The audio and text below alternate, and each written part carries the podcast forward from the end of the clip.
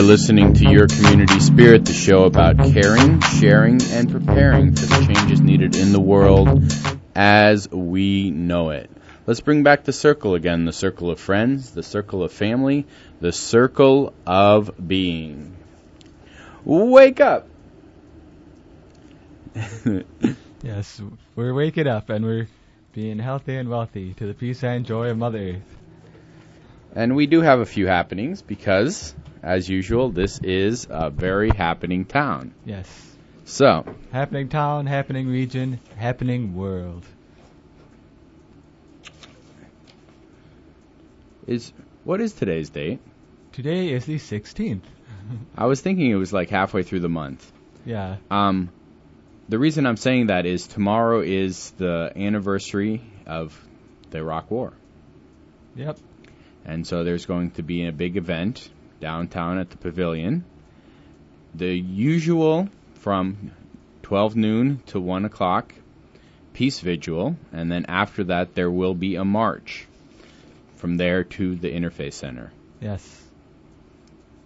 Then at the Interfaith Center, they're going to have speakers there too once they make it down there. Yep. So, how many years is this now? Ah, uh, well, four years, four, fourth anniversary. Yep.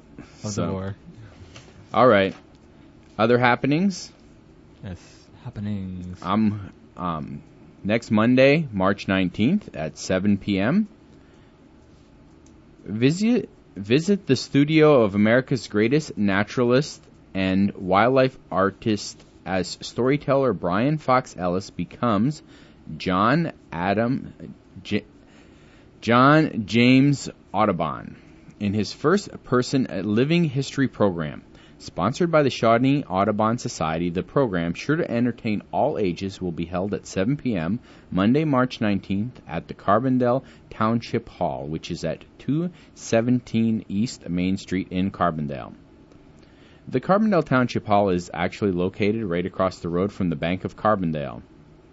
For more information, you can call Karen at 618 457 6367 or just go to the Shawnee Audubon website, which is shawneeaudubon.org. Yes, hopefully easy to remember. And in other happenings, we actually have on March 20th at uh, precisely 7:07 p.m. Central Time, it's going to be the spring equinox. the the Earth is going through, you know, in its orbit around the sun right now, and the sun's going to appear right over the equator right around then. So springtime is officially coming up next week. and it's almost spring today. Yes, it, it feels very spring-like today. It's very good. Uh, let's see. We have another happenings the Energy Film Fest, free thought-provoking films and discussions. The Shawnee Group Sierra Club is presenting their first Energy Film Fest. These films are both stimulating and informative. Discussion on global warming and home energy saving measures will follow each film, and experts on renewable energy sources will also be there to answer your questions. You can come and learn how to save energy, money, and the environment all at once. oh, um, that's a big. Yes, saving saving all the green, you know, the eco green and the money green. For more info, you can call Barb McCassin at 529 4824 uh, let's see. Some of the events are on uh, on Thursday, March 22nd at 7:15 p.m. at the Unitarian Church. There's a film called Kilowatt Hours, like O U R S. I've heard about this. I've wanted to see it.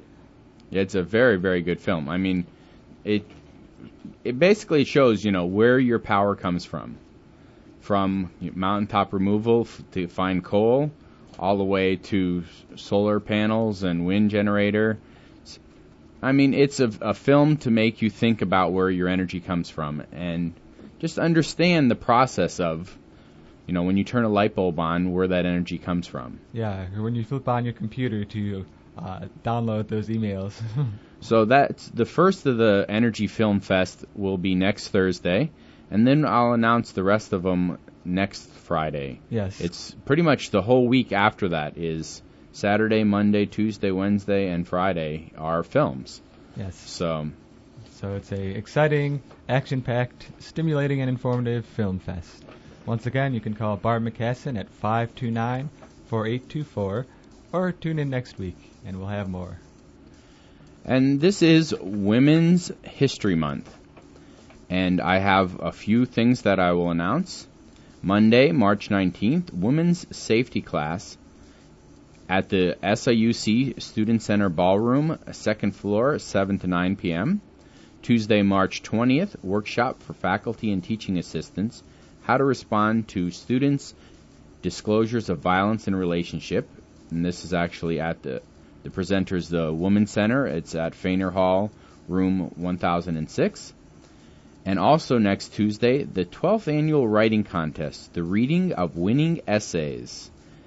It's at the Faculty Club, which is at 1000 South Elizabeth. Next Wednesday, the second annual Graduate Feminist Scholars Panel. This is at the Student Center, Mississippi Room, second floor, 1 to 3:30 p.m. Uh, next Wednesday, March 22nd, and then Thursday, March Wednesday, March 21st. Oops. Mm. Next Thursday, March 22nd, Dialoguing Dissertations, an event for female scholars. Join them for an evening of lively discussion, networking, and resource sharing. This is at the SIU Student Center Old Main Restaurant, second floor, from 6 to 9 p.m. next Thursday, March 22nd. And I was going to say more information. There's tons of stuff that's happening this month for Women's History Month. So, yes. Any other happenings? If you know of any happenings, please forward it to the happening guy. yes. You can forward them to me. My email address is treesong at treesong.org. And we like to know what's happening. If we don't know, you don't know. Yes.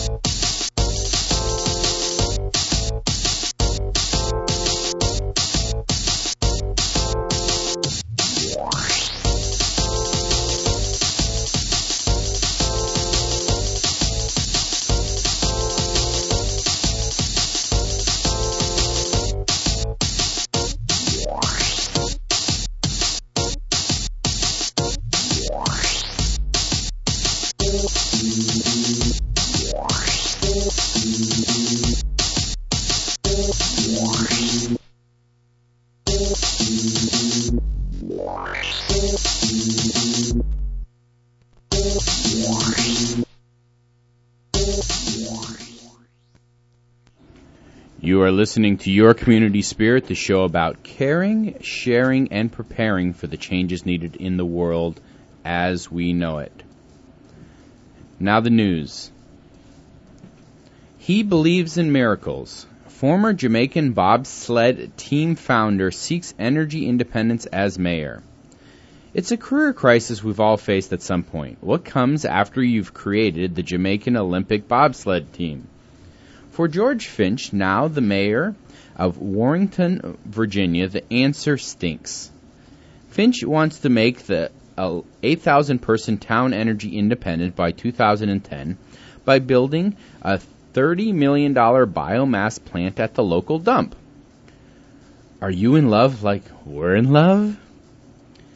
You don't have to be a big fan of Al Gore to realize that this is critical to our community and our national security, says the Republican mayor, whose optimism and physical sensibility seem to be winning over residents of the farming community 50 miles west of D.C. But let's get one thing straight they are not environmentalists. Quote, my idea of an environmentalist is someone who wears Birkenstocks and carries a knapsack and has too long hair and spends his free time working for the Sierra Club, says town councilor John Sparky Lewis. Mm-hmm. But I have a great respect for the land and I think we could all be better stewards of it. That'll do, Sparky, that'll do. Straight to the source, the Washington Post, the 12th of March 2007. So I respect the land, but I'm not an environmentalist. Interesting perspective. So anyway, in other news, I think I can't, I think I can't, I think I can't, I think I can't. Automakers tell Congress why fuel economy improvements won't work. Uh, I guess they're being pessimistic. Congress hosted a few more cranky white men yesterday as the CEOs of Chrysler, Ford, GM, and Toyota's North American division appeared before a House subcommittee to explain why they couldn't possibly raise fuel economy standards. Joined by the head of the United Auto Workers, the churlish chiefs pointed to the high costs of meeting a 4% year raise proposed by President Bush, saying that it posed a threat to jobs and retirees' health care. They also said that using ethanol and regulating tailpipe emissions would be a better way to wean the U.S. off of foreign oil. Congressfolk, when they weren't stroking these engines of the economy, a Mississippi rep called Toyota's had a, quote, Tupelo honey for building a plant in his state, and Representative John Dingell referred to the fellas as his dear friends. When they weren't engaged in all of this, they laid into the companies for making excuses and resisting change. Whined Ford CEO Alan Mulally at one point, quote, We need our government to be partners, not adversaries. or maybe you need to grow up. Straight to the source, the Detroit Free Press, the Washington Post, 14th of March 2007. now, I don't think we have a story about this today, but that makes me think up to the electrics, you know. Get me rewrite. Part 2 of the Intergovernmental Climate Report no sunnier than Part 1. No day, or no, none of our shows, would be complete without a dash of grim global warming news. Yes. So here goes. Part deuce of the Intergovernmental Panel on Climate Change report is due out in April, and according to a draft, things are looking quite the opposite of good. The report, the second of four scheduled to be released by the IPCC this year, focuses on the effects of climate change. Among other bleak things, it says effects are already being felt, as opposed to the 2001 report, which said chaos was still on its way. Hmm. It also says unless the world takes action on emissions, and hey, maybe even if it does, we face massive water and food shortages, increased death rates for the world's poor, flooding, fire, and species extinction, coming to a decade near you in as little as two decades. Quote, this is the story, this is the whole place, said Canadian climate scientist Andrew Weaver. This is how it affects me, you, and the person next door. The report awaits government review, but no major changes are expected. This report is put out by the Intergovernmental Panel on Climate Change. Straight to the source, the New York Times, Associated Press, the 12th of March, The Age, the Associated Press, the 11th of March, 2007. Oh, that's okay. I didn't need food or water anyway. They're highly overrated. So, in other climate related news, take that, Iowa. New Hampshire towns send climate change message to the feds. The votes are in, and the message is clear. New Hampshire is peeved about global warming. Nearly 90 towns approved a non-binding resolution at their annual meetings this week telling the feds to act on climate change and haranguing that presidential candidates should make it a priority in their campaigns. About 90 more will debate the resolution, which also endorses the idea of a national sustainable energy research initiative, at the upcoming meetings in this coming spring. Given its traditional first in the nation primary status, the tiny state's fist shaking is nothing to sneeze at. Quote, There's no doubt that urgent action is needed to curb the pollution that's causing our climate to change, said New Hampshire's Sierra Club chair Jerry Curran. Quote, and New Hampshire citizens are showing America the way, just as we did in the fight against acid rain a generation ago. Of course, they also, quote, showed America the way by voting for Al Gore and John McCain in the 2000 primaries. Well, we're just saying. Straight to the source. Reuters, 14th of March 2007. Was it the cowlick? U.S. federal judge bans sales and planting of genetically modified alfalfa. A first of its kind ruling in the U.S. will stop Monsanto's genetically modified alfalfa in its tracks. For now. Citing the USDA's failure to conduct an environmental impact statement before approving the crop in 2005 and its quote cavalier response to concerns that the frankenfalfa could contaminate nearby fields. U.S. District Judge Charles Breyer banned sales of the seeds and barred planting after March 30th. Monsanto whipped farmers' protested, saying they already bought seeds for late spring sowing and will lose money. This year was the second that the Roundup Ready crop, engineered to be resistant to Monsanto's potent herbicide, was to be used in the U.S. It already fills 200,000 of the country's 23 million acres of alfalfa. Quote, I hope this is just a bump in the road, said California farmer Philip Bowles. But others, including organic farmers, traditional seed companies, and green groups, hope that the bump becomes a roadblock in April when Breyer will consider making the ban permanent. Straight to the source Los Angeles Times, the New York Times, Reuters, all the 13th of March 2007. Ah, alfalfa. and in other news, but what about Liechtenstein? What about Liechtenstein? What about Liechtenstein? A survey unearths international climate change attitudes. A majority of South Koreans believe that global warming is a critical threat. Same with the Iranians, and the Mexicans, and the Israelis. But Americans, not so much, says a recent survey of more than 20,000 people in more than 15 countries. Granted, the U.S. could have been more ignorant. There were a solid 46% of Americans who deemed climate change to be critical, and an additional 39% who labeled it as important.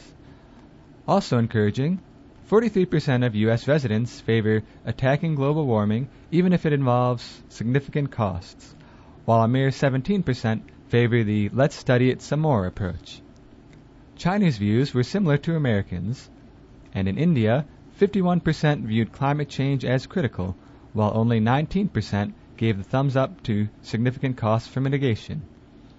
Australians were the most concerned about global warming risks, and the most climate change lackadaisical country was the Ukraine, where only 33% of respondents said global warming was critical. Now, one Kiev room hotel for Al Gore, please. What? Kiev in uh, Ukraine. I guess they want to send Al Gore there. Straight to the source, Associated Press, Agence France Presse. Agence France Presse. 14th of March 2007. Yeah, I remember actually, the first place I remember hearing about climate change was from Australia. Because when I was a little kid, there was this commercial from Australia that was related to CFCs, like uh, how they were trying to ban them at that time. And it was the commercial where this little kid, you see this person in a spacesuit, and they're going out in this barren, sunny environment, and then uh, they walk inside, and it's a little kid who was going out to play, because the ozone was gone by that point. The weight of the world. Exposure to chemicals could contribute to obesity. Studies find. Maybe that's why you're so skinny. you don't eat enough chemicals. Yeah, I need more chemicals in my diet. Obesity is largely blamed on calories, too many, exercise, too little, but recent studies suggest that chemical exposure may also pack on the pounds. And it's tough to diet from so called obesogens which show up in everything from pesticides to food containers. Obesogens. Chemicals found to produce more and larger fat cells in mice include waterproof paint ingredient tributin, which was largely prescribed, um, and then also diethylstilbestrol. they the chemicals, man. Yeah. Yeah. Which was largely prescribed to pregnant women from the 1940s to the 1960s, and estrogen-like bisphenol A, which showed up in 95% of people tested by one recent study. BPA promotes fat cell activity in your um, producing life quote lifetime effects that occur at phenomenally small levels of exposure, says biological scientist Professor Frederick vom Saal. He dismisses the chemical industry's claim that BPA poses no threat risk as a blatant lie. That's in quotes. Blatant lie. The production and use of BPA has p- quadrupled in the last couple of decades in roughly the same timeline, well, that obesity has recently risen. Coincident? Fat chance. oh, Straight to the source. The Washington Post, the 12th of March. The Columbia Tribune, the 4th of March. And Journalo, the 18th of February, 2007. yeah, they went there. uh, yeah, well, processed foods in general have a lot of strange chemicals and mutagens and carcinogens. So then having them around us as well is is not a good thing.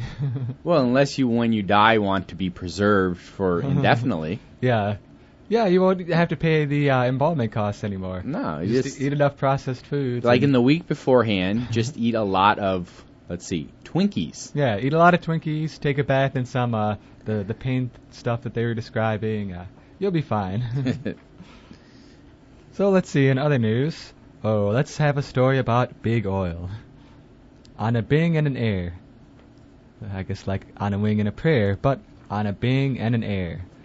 Stanford and UC Berkeley criticized for partnerships with big oil. Movie producer Steve Bing has yanked a promised $2.5 million donation to Stanford University in response to several TV and print ads wherein ExxonMobil touts its partnership with the school. Exxon is funding up to $100 million of Stanford's climate and energy research. Oh, let me go over that again. ExxonMobil is funding up to $100 million of Stanford's climate and energy research. Bing, whose family has given millions to his alma mater, is unimpressed. Quote, ExxonMobil is trying to greenwash itself, and it's using Stanford as its brush, says Bing's spokesperson. In light of the Bing thing, concerns have risen about academic integrity in a just announced 10 year, $500 million deal between BP and UC Berkeley, which would create an energy institute focusing on creation of genetically modified crops for biofuels. Asks one associate professor, quote, If we signed the agreement, can anyone seriously imagine that Berkeley would be in a position to undertake significant research to show the problems with the BP strategy? Uh, what problems with the BP strategy? Yeah, as if. Straight to the source, the Mercury News, the Berkeley Daily Planet, uh, oh, ABC, and the Alma Alameda Times Star, all 10th and 11th of March 2007. All right, a little light music.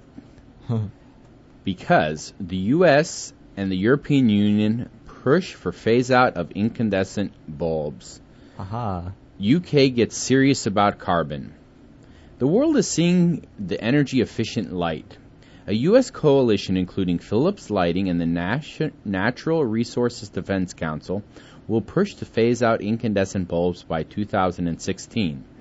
Following the lead of Australia and California, European Union's union leaders have proposed ditching the bulbs even sooner, a plan that could reduce EU carbon emissions up to 25 tons a year.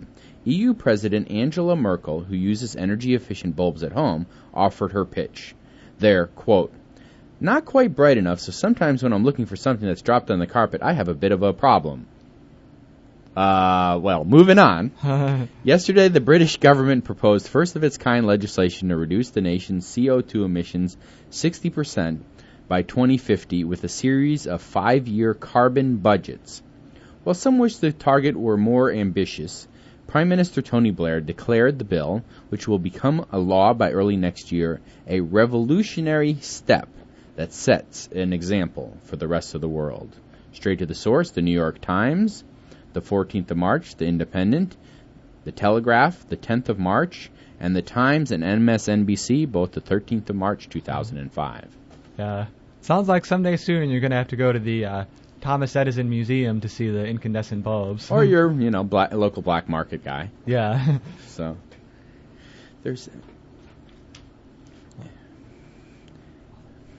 Oh yes, we have a uh, a happening. A late breaking happening. Late breaking happening. In the newsroom, the composters haul the motherload. The happy housewife mothering predicament with environmental traces. This is a performance by Janet Donahue Wilson and Allison Aurelia Fisher. This is on Monday, March 26th at, from 7 to 8 p.m. in the back room at the Long Branch Coffee House. And that's at 100 East Jackson. Their number is 529 4488. And there's no cover, but donations are welcome and will go to support the Women's Center. Music. Yes, music to soothe the savage beast. We have some. I was inspired to bring this music in uh, by the fact that spring equinox is coming up. It's a song about the Green Man, and the Green Man, you know, he's he's all about foliage and plants and such. So he likes the spring. So sending out some Green Man music in honor of spring. Get out, get loud, it's sunny.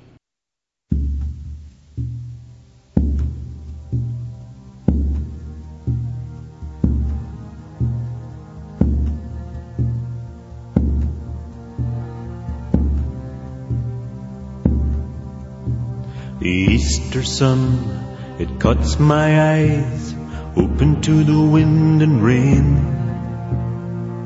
All around the earth breathes deep, I come alive again. I am the green man of the woods, the wounded and the broken land. I am the fire in the red stag's eye, the touch of a lover's hand, of a lover's hand. Oh, let me speak, lend me your tongue to sing the trees and streams, sing the dark blood of the hills, the moon on goose's wings. I am the green man of the woods, the wounded and the broken land. I am fire in the red stag's eye, the touch of a lover's hand, of a lover's hand. Oh, if you meet me in the fields, don't you be alarmed. I come to bring you joy. I'll do you no harm. Let us dance beneath the stars, the pale moon in our eyes, and celebrate the mysterious that keeps us all alive, keeps us all alive.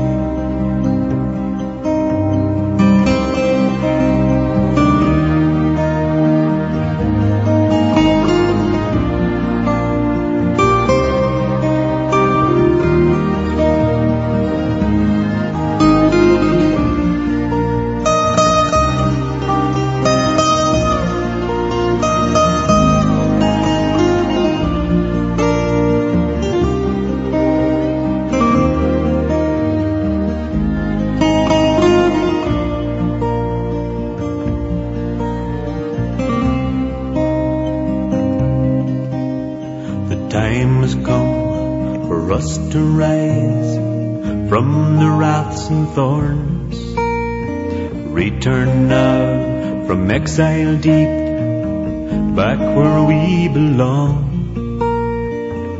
I am the green man of the woods, the thistle and the corn. The spark in every creature's heart, the dancer in the storm. I am the green man of the thistle and the corn. The spark in every creature's heart, the dancer in the storm. The dancer in the storm.